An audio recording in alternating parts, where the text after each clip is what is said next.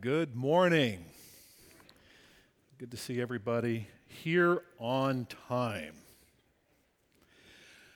I actually got caught. I may have mentioned this in the past, but I got caught on one of these. I can't remember if it was a spring forward or fall back day, but I showed up at church. This was for an evening service, so we had already switched clocks for the morning.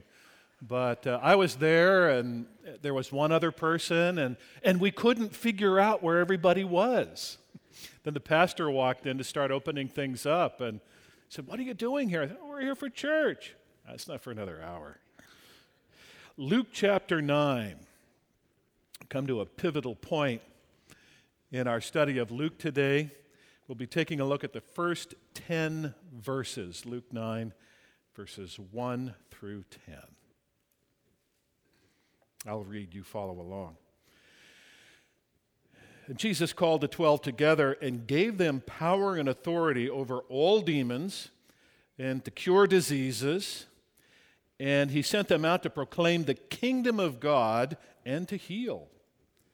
And he said to them, 'Take nothing for your journey, no staff, no bag, no bread, nor money, and do not have two tunics. And whatever house you enter, stay there, and from there depart. And wherever they do not receive you, when you leave that town, shake the dust off your feet, from your feet, as a testimony against them.' And they departed and went through the villages, preaching the gospel and healing everywhere. Now Herod the Tetrarch heard about all that was happening, and he was perplexed because it was said by some that John had been raised from the dead, by some that Elijah had appeared, and by others that one of the prophets of old had risen. Herod said, John I beheaded, but who is this about whom I hear such things?' And he sought to see him.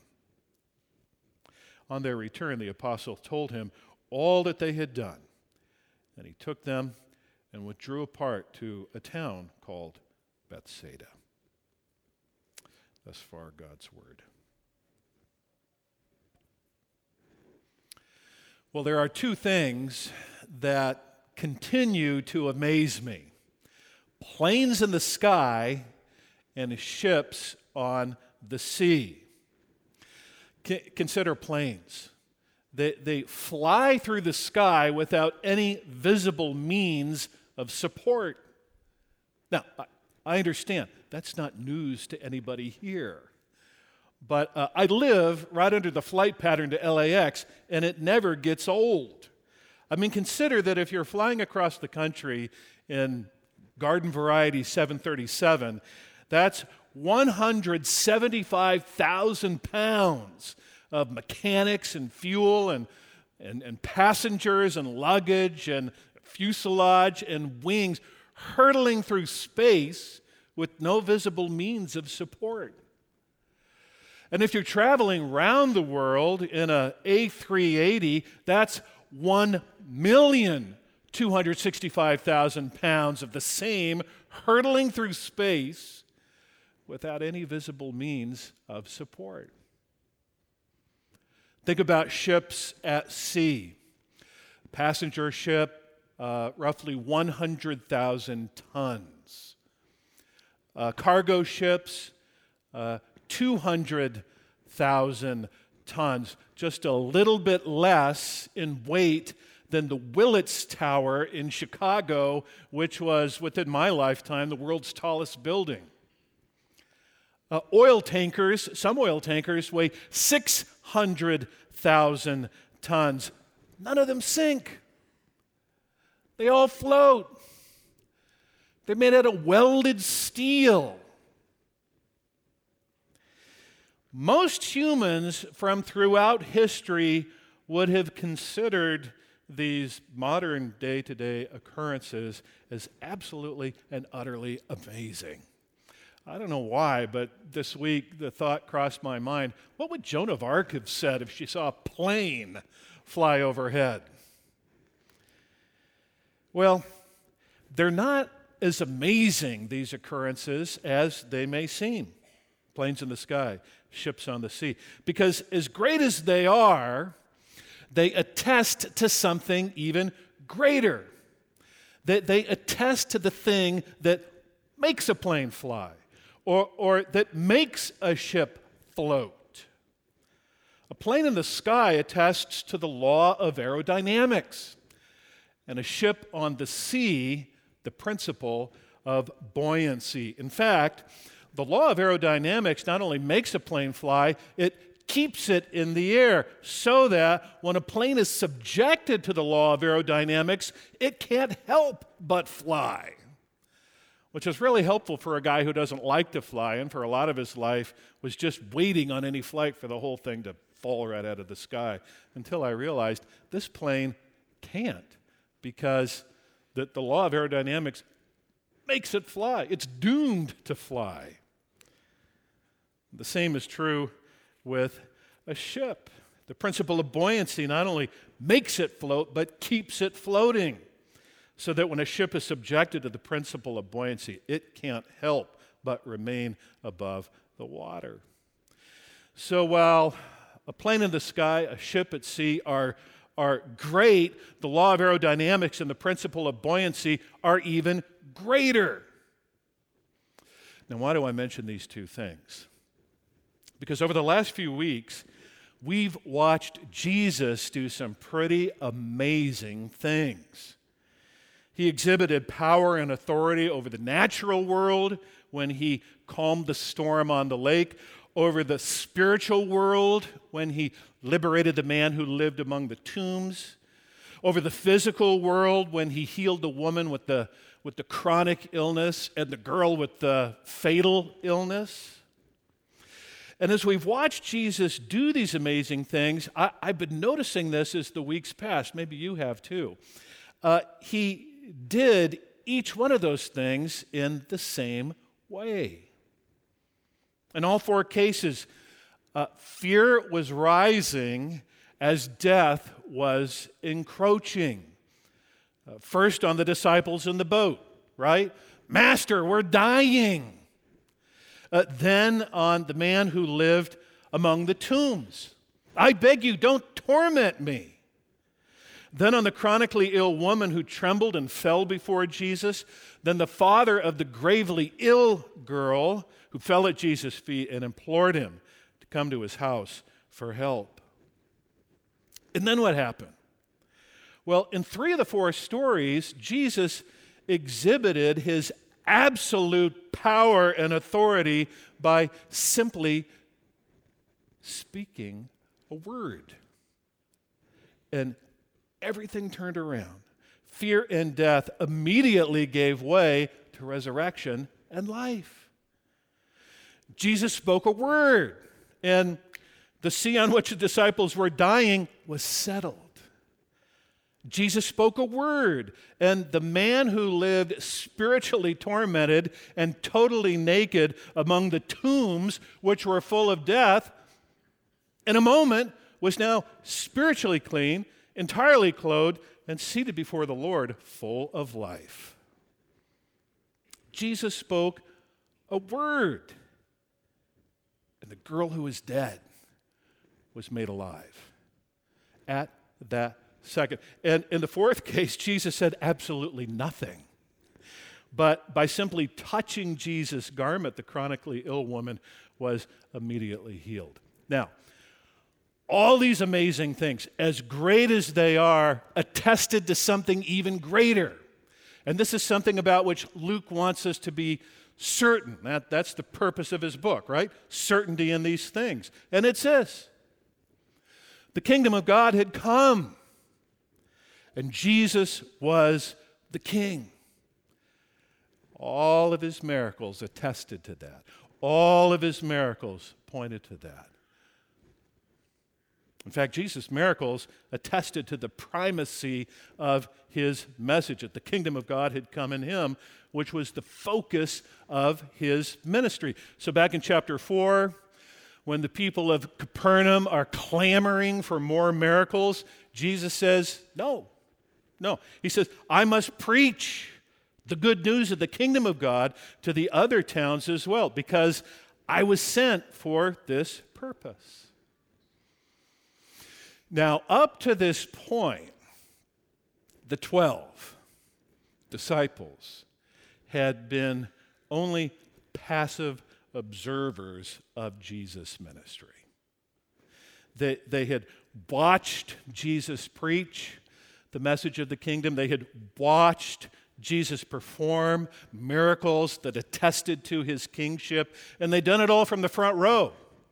I mean, they had seen it all in living color. But here in chapter 9, Jesus calls the disciples to become an active part of his ministry, to advance and expand his ministry with him, and to do that in ways that were obviously beyond themselves. Which brings us to this morning's main point. And the main point is this: to follow Jesus, the 12 couldn't rely on the amazing miracles. They couldn't rely on the swelling crowds. They couldn't rely on any kind of increased notoriety to keep them in step. Rather, to follow Jesus, the disciples, and here it is, here's the main point, the disciples would need to rely on Jesus entirely. And specifically in four ways. First, they needed to rely on the call of Jesus. We'll see that in verse number 1. They'll need to rely on the power and authority of Jesus. We see that also in verse number 1. They need to rely on the mission of Jesus. We see that in verses 2 and 6. And then finally, they would need to rely on the person of Jesus. And we see that in verses 3 through 5. The call of Jesus, the power and authority of Jesus, the mission of Jesus, and the person of Jesus. That's the way forward this morning. So first, for the 12 to actively participate in the ministry of Jesus, they needed to rely on the call of Jesus. Now, notice there that the disciples, they didn't volunteer to be an active part of this thing. I mean, there's no indication that they asked for this chance. They didn't submit applications. In fact, it doesn't even seem that they were looking for this opportunity. No, instead, the disciples were called into Jesus' ministry by Jesus himself. And it goes back to chapter 6, where Jesus initially called the 12 to be apostles. An apostle, by definition, is one who is sent. But at that point, the apostles weren't ready to be sent. So in the subsequent 3 chapters, Jesus prepared them, equipped them, discipled them, if you will, so that here in chapter 9, when he called them together again, they were ready to be sent as ministers on his behalf. So the disciples were called to do that for which Jesus had prepared them. And that was helpful to know, and it would be helpful to remember, especially as the rising tide of opposition came up against Jesus' ministry. So for the disciples to follow Jesus, they would need to rely on his call. Jesus chose them, not the other way around. We rely on Jesus in the same way, don't we? We didn't choose him. He chose us. That's what Scripture tells us. Because Jesus chose us, Colossians 3:12, we can become the kind of persons and do the sorts of things that he wants us to and that we couldn't have been or done otherwise. We don't just become ones who are reformed, we are entirely transformed because Jesus called us into relationship with himself. Because Jesus chose us, James 2:5, we can be poor in this world, but heirs of God's kingdom. Because Jesus chose us, 1 Peter 2:9, we share his identity and receive his mercy. We who had no identity, we who had received no mercy to begin with, we have all that because Jesus chose us. We looked for none of it. It's all of Christ, because like the 12, Jesus chose us to follow him. I was talking to Rob Dedham earlier. We were thinking about Ephesians 2. It's the gift of God, not of man, not of works, so that nobody can boast. Second, the disciples needed to rely on the power and authority of Jesus. Power and authority that was given to them by Jesus. Notice here in verse 1. And he gave the 12 power and authority over all demons, which signals the presence of God's kingdom in the world. We'll see that later in Luke chapter 11. And he gave them power and authority to cure diseases, which signals the presence of God's Messiah in the world, as foretold by Isaiah and mentioned already a couple of times by Luke here in this gospel, chapter 4 and chapter 7.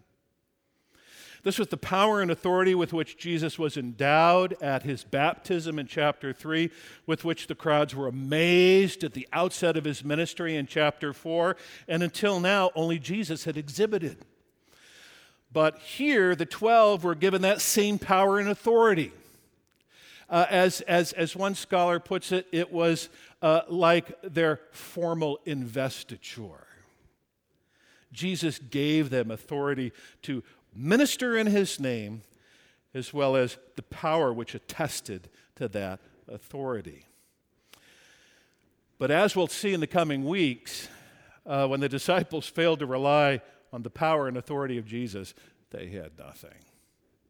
They had absolutely nothing at all. In fact, we'll see it multiple times before the end of this chapter, even next week in the feeding of the 5,000, and then in the transfiguration of Jesus, and then in the healing of the demon-possessed boy, and two more times after that.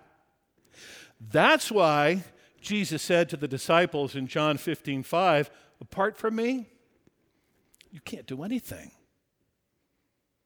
Apart from me, you can do nothing." And neither can we. We can't do anything apart from Jesus. And Paul really drove this point home to the Corinthian church. 2 Corinthians, he keeps bringing it up time and again. So in chapter 2, he writes, "I didn't come to you proclaiming the testimony of God with lofty speech or wisdom, for I decided to know nothing among you except Jesus Christ and him crucified." That's it. "And I was with you in weakness and in fear and in much trembling, and my speech and my message weren't plausible words of wisdom," that is to say, they didn't make any human sense, "but in demonstration of the Spirit and power, so that your faith might not rest in the wisdom of men, but in the power of God." 2 chapters later, he writes, "We have this treasure in jars of clay, our own mortal bodies, to show that the surpassing power belongs to God and not to us." And then just before the end of the letter, Paul concludes with this, "For the sake of Christ, whose power is made perfect in weakness, I'm content with weakness," Paul said. "For when I am weak, then I am strong." So to follow Jesus, the 12 would need to rely, even rest, in his power and authority, and none of their own. Third, the 12 needed to rely on the mission of Jesus. The mission of Jesus. What was the mission of Jesus? Well, we see it right here. It was one of preaching and healing. And that is prophesied by Isaiah back in the Old Testament, inaugurated by Jesus here in the book of Luke, chapter 4, and seen in the church throughout every age since. That mission, the mission of Jesus, became by extension the mission of the 12. So Jesus gave them what they needed for it, power and authority. We saw that in verse number 1. And then in verse number 2, he sent them off to do it, right? He sent them out to proclaim the kingdom and to heal. And then again down in verse 6, "And they departed and went through the villages, preaching the gospel and healing everyone. Now, I want you to see three things in particular about this mission. First, the mission of Jesus was about word and deed. Word and deed. Word first, deed second. That's often and easily turned around, as summed up in phrases such as, they don't know how much you care until they don't care how much you know until they know how much you care. Or preach the gospel at all times, and if necessary, use words. But the scripture reveals that preaching takes top priority in the mission of Jesus. Preaching the arrival of God's kingdom in the person of Christ, and preaching it not as bad news, but as good news. This is why the pulpit needs to be the prow of every church. That's why teaching ought to be the beachhead of every ministry. Now, this is not to say that deeds had no place in the mission of Jesus, because they obviously did. But it is to say that they needed to assume their proper place, one that pointed at or attested to the truth of the gospel, rather than overshadowing it. But as to deeds, second, the mission of Jesus was about caring. It was about caring, not conquering. How tempting it may have been for the disciples who had seen Jesus exhibit this power and authority over the natural and spiritual and physical worlds to think more in terms of subjugating and conquering and thereby elevating themselves than service and caring. But Jesus' example was clearly one of caring and of service. Luke 4:40, when the sun was setting in a world with no electric lights, no illuminated stadiums, when the sun was setting, then all those who had any who were sick with various diseases brought them to him, and he laid his hands on every one of them and healed them. Luke chapter 6, beginning in verse 17. And he came down with a great crowd of his disciples and a great multitude of people, and those who were troubled with unclean spirits were cured. And all the crowd sought to touch him, for power came out from him and healed them all. Caring example was part of the mission of Jesus. It was, and it remains, an exhausting one. That's why from time to time throughout his ministry, Jesus withdrew to quiet places. That's why at the end of this account, Jesus took the 12 and withdrew to Bethsaida. That's why our staff elders have begun to retreat in October for a few days. This is why ministry staff are eligible for a 3-month sabbatical every 6 years here at Grace. A ministry of caring costs. And as I remember a fellow named Warren Wiersbe saying, a ministry that costs nothing accomplishes nothing. Third, the mission of Jesus, it's fundamentally relational rather than religious. Jewish preaching in Jesus' day was very much calling people to follow the law. When they would go to proselytize, it was about following the law. But Jesus' preaching called people to follow himself. The Old Testament attested to the coming of the Messiah. The miracles about which we've read and have been speaking attested to the arrival of the Messiah, whose mission was to announce that the kingdom had come. And Jesus was the king.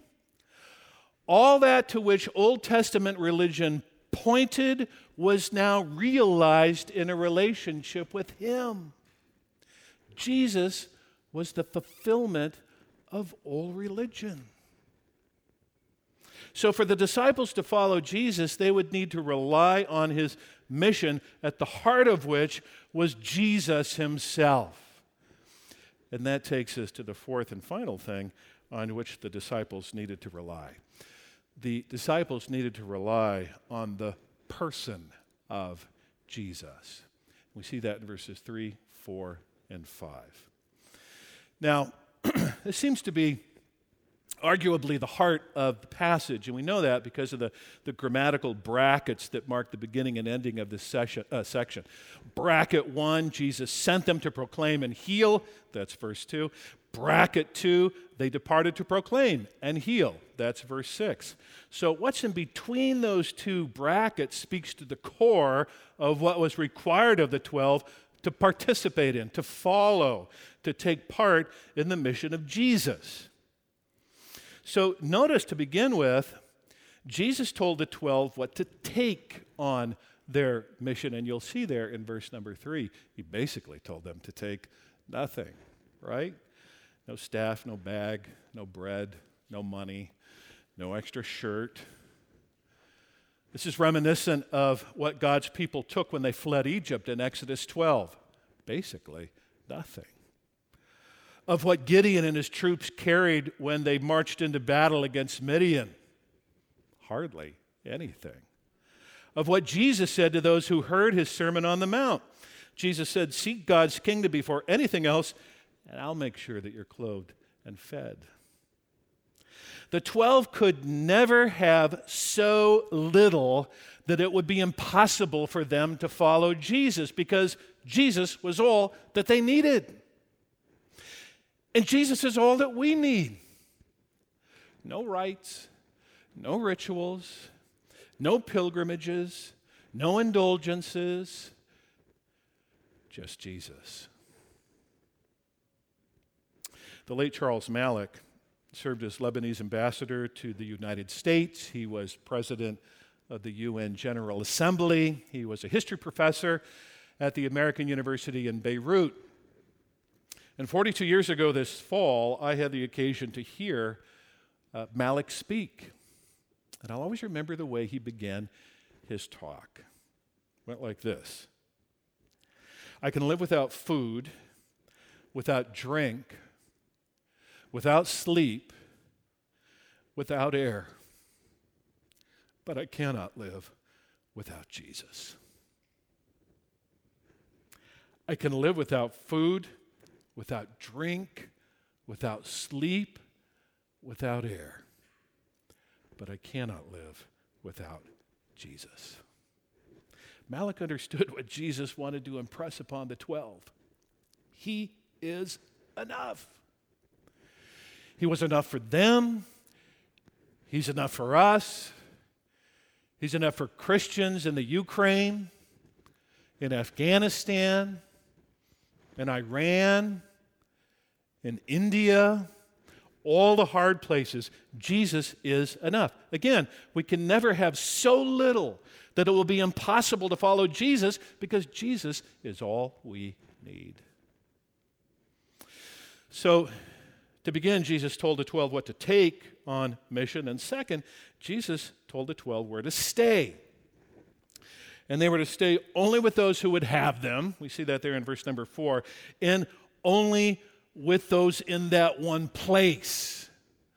They go, well, why is that? Well, it kept them from going around looking for better places to stay. It kept them honest, and it honored their hosts. And as for those who wouldn't have them, well, Jesus instructed them to shake the dust off their feet as they left town, which really wasn't so much a symbol of rejection as it was a warning that to refuse God's kingdom message was serious, that judgment was coming, and that repentance was necessary.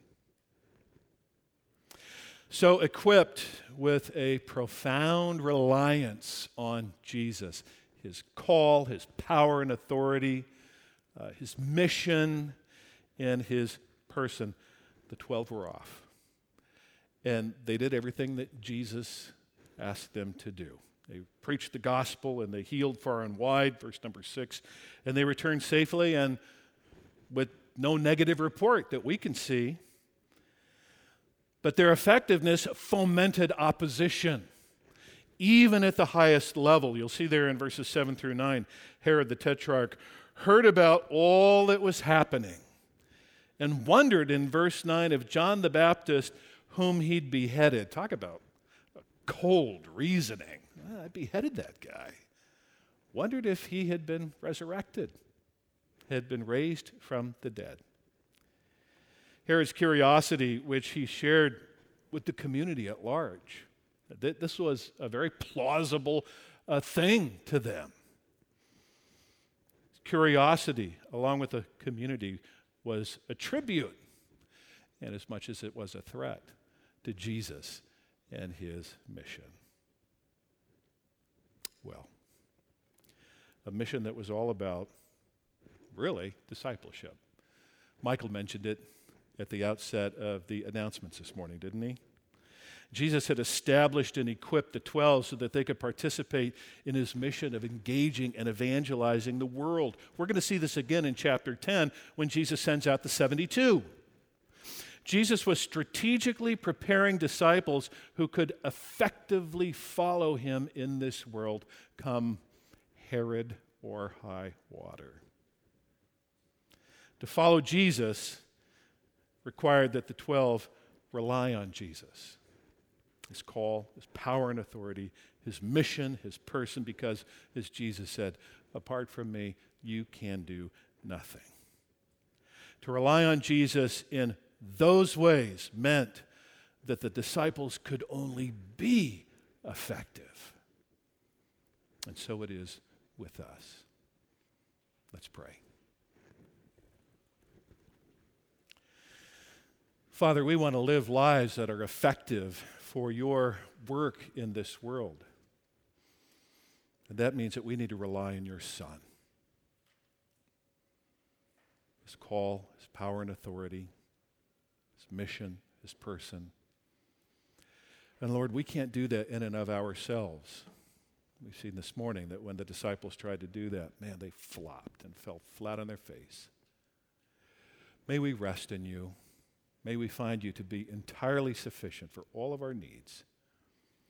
So as we rely on you, we engage in effective ministry for your sake, for the sake of your kingdom, in this place, throughout the community, and around the world. We pray all this in Jesus' name. Amen.